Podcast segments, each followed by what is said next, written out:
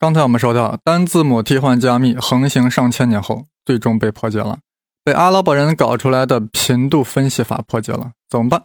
无非两条路：改良或革命。要么在旧有的密码体系下进行改良，要么引入全新的密码体系。两条路呀，都有人来走。我们先说改良。单字母替换加密的最大问题是，字母出现的频率与该字母是基本上等价的。因此，改良派的做法就是人为的增加干扰或阻碍，来阻止破译。这其中有两种重要的改良手段：一是引入空符号，例如有人用一到九十九之间的数字来替换铭文中的二十六个字母，那么就意味着有七十三个数字是没有任何对应的替换字母的，它们不代表任何意思，仅仅代表空白。这些数字。也就是说，这些空白随机的插入到密文之中，频率也可以是随机的。那么，对于破译者来说，这些空白数字就会干扰其他有用数字的频率排名；而对接收者来说，由于事先已经知道哪些数字是空白，因此不会对他们造成影响。哎，这个听起来是不是挺妙呀？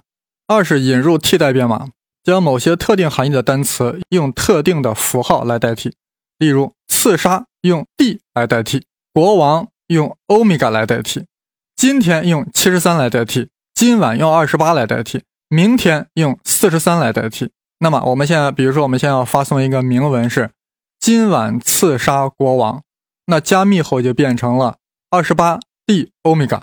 那这样一个密文被敌方截获以后，那它是无法破译的，因为这些符号它是规定好的对应了什么意思。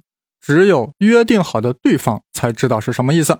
以上的改良方法呀，虽然能够阻挡字母频率分析方法，但是都存在一定的局限性。例如，添加空白方法造成信息多余。那么，当信息量足够大的时候，空白字符被识破的几率就将大大增加。一旦被识破，与原有单字母表替换就没有了区别。而后者利用单词或短语编写明文映射字符表的缺陷在于，信息发送者与接受者之间。要维护庞大的编码表，不利于瞬时万变的战争和政治需求。十六世纪最好的密码破译师呀，不仅能够破译密码，也能处理故意拼错的信息，甚至空白符号。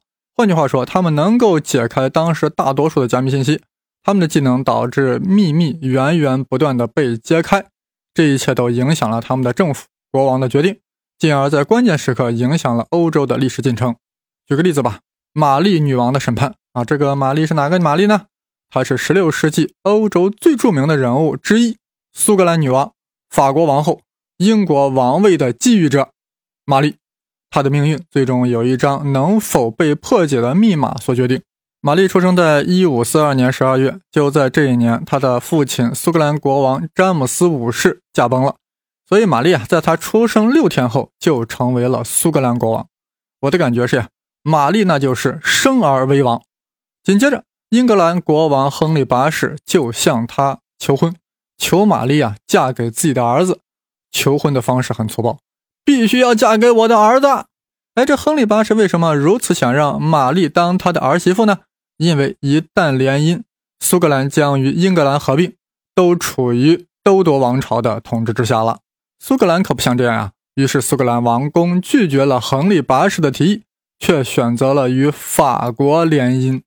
当然了，这一切都不是玛丽自己安排的。玛丽那时候才才刚满月，当玛丽长到六岁的时候呀，她就起航去了法国，在那里度过了十年悠闲的生活之后，在她十六岁的时候，嫁给了法国王子弗兰西斯，并在第二年成为法国的王后。但好景不长，她的丈夫才当了一年的国王就去世了，从此玛丽成为了寡妇。一五六一年，由于苏格兰国内动乱。玛丽回到了自己的祖国，想重振苏格兰。那一年，她才十八岁。然而，在错综复杂的政治局面下，危机重重的宗教矛盾并没有留给玛丽任何机会。在经历过一次失败的婚姻后，一五六七年，她被迫传位给了只有一岁大的孩子啊，当然他自己的孩子，而且还背负了谋杀亲夫的罪名。因为有证据显示，他的亲夫达恩利勋爵是被他掐死的。于是，玛丽只好开始了亡命英格兰的生活。那一年，她二十六岁。然而，英格兰的女王伊丽莎白啊，也不待见他，因为按照天主教的观点，伊丽莎白是个私生子，不是正统的王位继承者。相反，玛丽才是，因为玛丽的祖母是亨利八世的姐姐，因此伊丽莎白将其视作英格兰最危险的人物之一，将其囚禁在城堡之中。一五八六年，在长达十八年的囚禁之后，一名叫安东尼·巴宾顿的年轻小伙聚集了一群人，开始谋划发动政变。他们的计划是救出玛丽女王，刺杀伊丽莎白。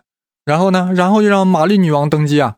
他们先是通过引文术将信件藏进了啤酒桶的塞子里，并使用了代码与密码的组合，将信息传递给了玛丽女王。这些密码包括了二十三个用来替换字母的符号和三十五个代表单词和词组的符号，另外还有四个空白符号和一个连字符。这个连字符表示后面所连接的符号代表一个双字母，也就是说呀，他们用了改良替换法的两种手段啊，两种手段都上了，听着特别复杂是吧？反正是呀，把刚才讲的两种改良法都用上了，又是引入空白符号，又是引进了替代编码，感觉万无一失了，对吧？但不幸的是，他们的队伍中混入了一个双面间谍。因此，他们的信件落入了伊丽莎白的手中。估计有朋友会说：“那怕啥？反正他们也看不懂。”是的，起初他们确实看不懂，面对其中的密码一筹莫展。但是后来他们招到了一个很厉害的角色，叫什么呢？叫弗兰西斯·沃尔辛厄姆。这个沃尔辛厄姆怎么下手呢？他先是为所有的字母建立了一张频度表。并为最常出现的字符提出了可能替换它们的值。当某种途径行不通的时候，他在尝试用其他的可能替代。逐渐的，他能够识别专门用来迷惑的空字符。接下来的破译，他就顺理成章了，最终就破译了出来。当伊丽莎白知道这是一场针对她的刺杀行动时，毫不手软，直接抓捕了以巴宾顿为首的六个密谋者，连同玛丽女王一起处于极刑。一代女王玛丽就倒在了一张脆弱的密码上了。是的，玛丽女王因为这个密码而倒下了，而破译密码的沃尔辛厄姆得到了重用。他后来成为了伊丽莎白的首席秘书、特务首长，并在整个欧洲建立了间谍网。此时，我们不禁感慨：世上难道就没有安全的密码了吗？世上安得双全法呢？道高一尺，魔高一丈，欲进欲阻，永无止息。天底下的确有解不开的谜，但绝没有破解不了的密码。频度分析法打破了单字母替换密码的安全堡垒。虽然两种衍生加密方式——空格代码，在一定程度上弥补了它的缺陷，但在一个有经验的破译师眼里，他们都不再安全，所以需要更新的方式，新的加密方式。这时出现了单字母替换的另一种变种——同音替换密码。同音替换密码什么意思？就是将明文中同一个字母映射为密文中的多个字母。例如，英文字母 e，它出现的频率最高，对吧？频率大概是百分之十二点七。那么，我们就用十三个不同的符号来代替字母 e。那字母 A 出现的频率是百分之八，对吧？所以就用八个符号来代替它。Q 出现的频率是百分之零点零九五，那么就只用一个符号来代替它。这样一来，密文中出现的每个字母都是正好占密文的百分之一。那这样的话，你就没有办法按照频率进行分分分析了呀，因为每个符号的频率都百分之一啊，你还分析个 nothing 啊？哇塞，好妙呀！或许有朋友没有听清楚，我们在这举个例子，比如说，在一张同音替换加密表中，你可以用十四、十六、二十四、四十四、四十六、五十五、五十七、六十四、七十四、八十二、八十七、九十六，一共十二个字母对 e 进行替换。也就是说，这些数字，刚才说这些数字，对于知道这个密码人知道它都代表 e，但是对于破译者来说，他不知道的都代表的是同一个字母 e 啊，那对他来说就难上加难了呀。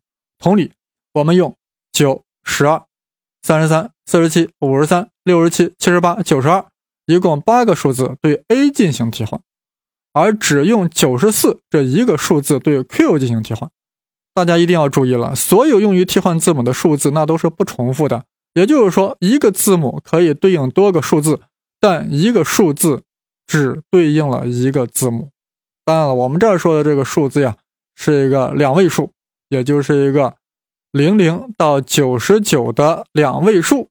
这每一个数字都对应了一个字母，但是每一个字母有可能对应多个数字，这就是同音替换加密。具体有个加密表啊，就是数字的对应，这里就不念了，回头在微博或微信圈里看。哎呀，大家感觉咋样？这个同音替换加密那是相当的妙呀，直接把频率分析法就给搞歇菜了。那是不是意味着这种加密就无法破解了呢？当然不是。任何加密总是会暴露出破绽的，具体的破绽就在语言的本身。就英文来说吧，其中每个字母都有自己的特点，这种特性就是该字母与其他字母之间的关系。啊，最极端一个例子就是啥？字母 Q，它后面只能接一个字母，谁呀？就是 U。Q 中后面只能接 U，在英文中字母单词中，啊，在英文单词中，而 Q 本身在英文中就特别少见。因此，在同音替换中，只有一个符号来代替它，而 U 的代替符号是三个。因此，如果在密文中有一个符号后面总是跟着三个特定的符号，我们就有理由猜测这个符号代表 Q，而另外三个符号代表 U。哇塞，这突破口一下是不是就就找到了这样的突破口呀？那么，其他的字母也可以同理。根据他们之间的关系，逐渐的就破译了出来。哎呀，密码是聪明呀，破译是更聪明。任何细微的线索都逃不过他们的眼睛，从而将密码破译。毕竟，这种同音替换不过是单字母替换密码的一个变种，现在急需一种全新的编码方式。其实呀，就在同音替换密码出现之前，已经出现了一种全新的密码——维吉尼亚密码。但因为它太复杂呀，刚开始没人用，直到同音替换密码撑不住了，也是直到机械自动加密的出现，这个维吉尼亚密码才开始广泛使用。我们现在的任务是呀，首先要了解什么是维吉尼亚密码。前面的分析说明，单字母替换加密最大的问题在于字母出现的频率与字母本身有着密切的联系，即使通过人为加扰的方式，仍然无法完全掩盖这种联系。如何使字母不再具有频率特征呢？15世纪的佛罗伦萨学者阿尔伯蒂在1467年写了一篇文章，概述了他所认为的新式密码。他建议用两个或两个以上的密码表，在将信息编译成为密码时交替使用，以迷惑破译师。啥意思呢？比如说，在第一张密码表中，L 被替换成了 P。但在第二张密码表中，L 就被替换成了 A，然后呢，这两张密码表呢交替使用。比如说，当我们对 Hello 进行加密的时候，Hello 里面是不是出现两个 L？是不是？那么在加密的时候，第一个 L 就被加密成了 P，而第二个 L 却用了另外一个密码表被替换成了 A，这样 Hello 中的 LL 就会变成了 PA。那你就看不出有什么频率特征了呀。当然了，这有一个完整的密码对照表，是吧？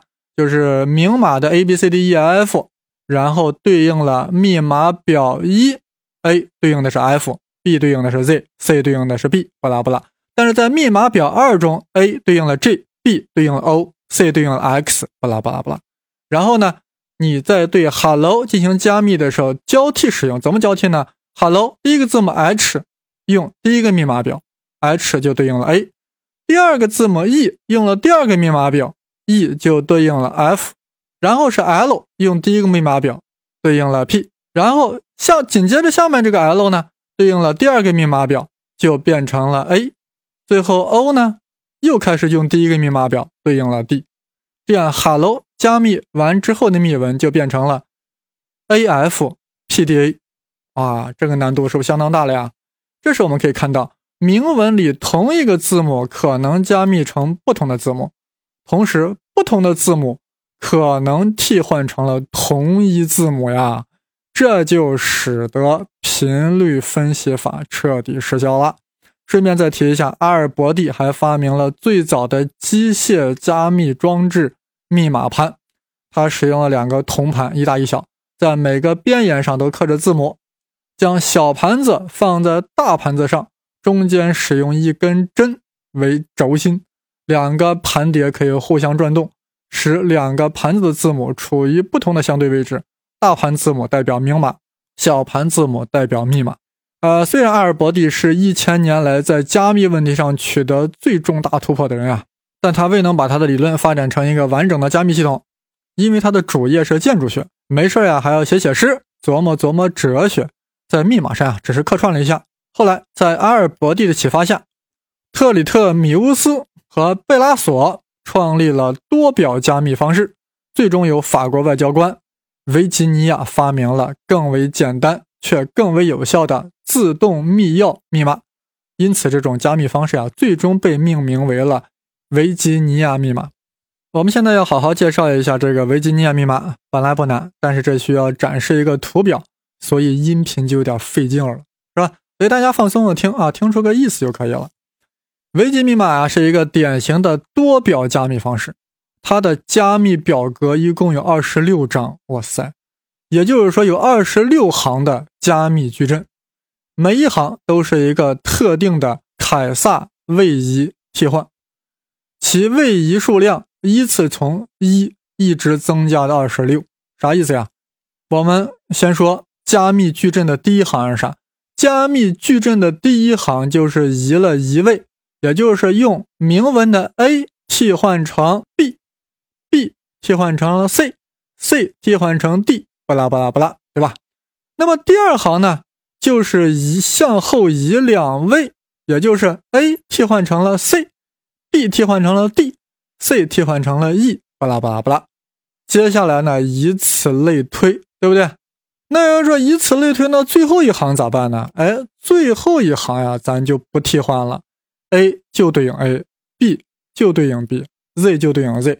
这样我们就得到了一个二十六行的加密矩阵，哇，这个矩阵我就不念了啊，这个嗯，这个没法念啊，念了大家都崩溃了。有了加密矩阵之后呀，我们来看一下维吉尼亚密码系统的加密过程。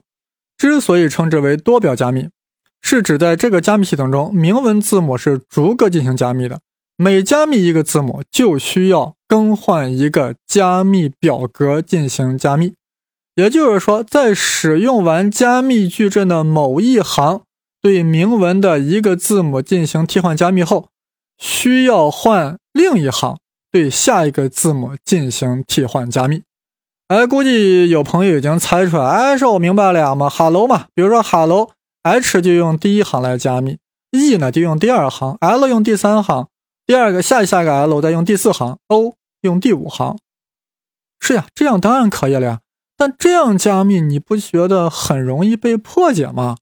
所以，真正的维吉尼亚加密是每一个字母用哪一行都是不一定的。比如说，还是拿 hello 来说吧。比如说，我们用第一行对 h 进行加密，也就是向后偏移一个位置嘛，就是 h 换成了 i，但接下来的 e 就不再用第一行了，而用第四行。哇塞，也就是向后偏移四个位置。那 e 就变成了 i，接下来的两个 l l 呢？我们分别用第二十行和第十四行进行替换，于是得到了 f 和 z。最后一个 o 呢？我们用第二十四行进行替换，我们得到了 m。这样 hello 就被加密成了 i i f z m。这时呀，我们就会发现。在维基案密码系统中，明文字母的相同字母反而加密成了不同字母，而明文中的不同字母 H E 反而被加密成了相同的字母 I I，这就使得频率分析法不但失效，甚至还会误导它。维基尼亚加密系统啊，操还原操作跟加密类似，知道了密文和加密所使用的替换行，就可以在加密矩阵中。找到对应的明文字母，必须要注意，使用加密矩阵哪一行进行替换加密，就是这个加密系统的什么密钥。在上述例子中，我们使用的密钥是一、四、二十、十四、二十四。在实际应用中，由于明文中的每个字母都需要进行加密，因此密钥的长度就必须要跟明文的长度一样长。也就是说，明文中有多少个字母，密钥中也就需要多少个字母。那么，如何构造有这样长度的密钥呢？使得接收者也能方便的知道使用这个密钥进行信息还原呢？这是出现了两个方案。呃，第一种是由意大利人贝拉所创造的。他首先构建了一个关键词啊，这个关键词中的字母呀，在字母表中的位置减一就是密钥中的数字。例如，关键字为 B，则使用第一行的替换规则进行加密。为啥呢？因为 B 不是在字母表中是第二位吗？对不对？二减一，那不就是第一行吗？对不对？那么关键字如果是 P 呢？哎，那么就用第十五行进行加密。为啥呢？因为 P 是字母表中第十六个字母呀，十六减一不就是十五吗？所以用第十五行进行加密。那关键字为 X 呢？就用第二十三行进行加密。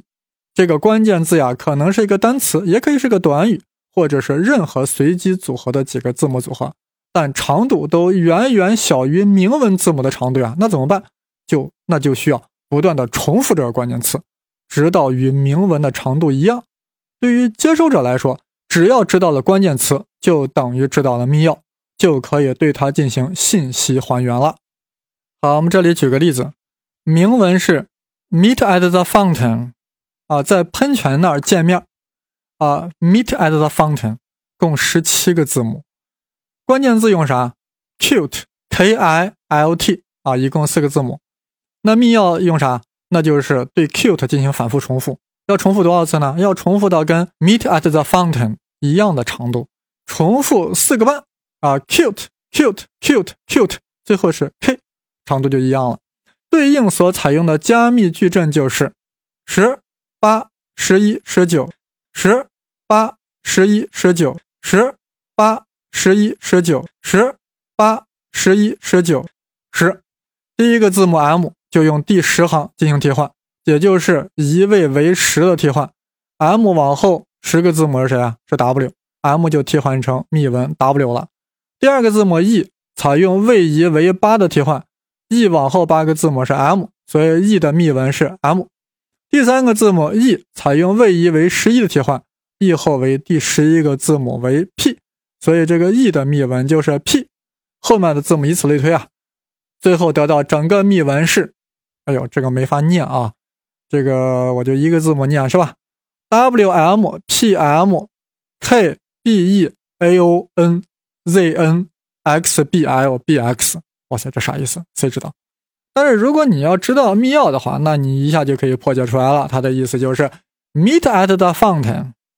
好了，现在说第二种方案，就是维吉尼亚本人发明的自动密钥法。这种方法啊，跟上面一样，也是需要构建一个关键词，但后面就不再需要重复了，而是用明文中的字母作为密钥。哇塞，这啥意思？也就是说，对于对于接受者来说，知道关键词以后，需要先将关键词对应的明文还原出来，再接下来利用已还原出来的明文作为密钥，继续还原剩下的密文。还是那个例子啊，明文是 meet at the fountain 啊，共十七个字母是吧？关键词还用 cute k i l t。那密钥呢？关键词后带原文，那密钥就是 cute meet at the foun。fountain 后面那个 a i n 没了，因为要等长嘛，对不对？那么对应所采用的加密矩阵行就是十八、十一、九、十二、四、四、十九、二十六、十九，巴拉巴拉巴拉。然后再按照上述替换的规律进行加密替换，最后得到的密文就是 W M P M M X X A E Y H B R Y O C。哎呀，这个听起来真不错呀，好诡诈呀！但有人觉得这个维吉尼亚加密与之前的同音替换密码听起来差不多呀，有啥本质区别呢？差别很大，差别的很本质。同音替换密码中，A 可以用八个数字来表示。但这八个数字只能用来代表字母 A，这是固定的，那是不是就容易被破密啊？而在维吉尼亚多表加密系统中，同一个符号可以代表任意字母，具体谁代表谁，那是由所选择的密钥所决定的，那还咋破译？哎呀，说到这里，我们不由得唏嘘啊。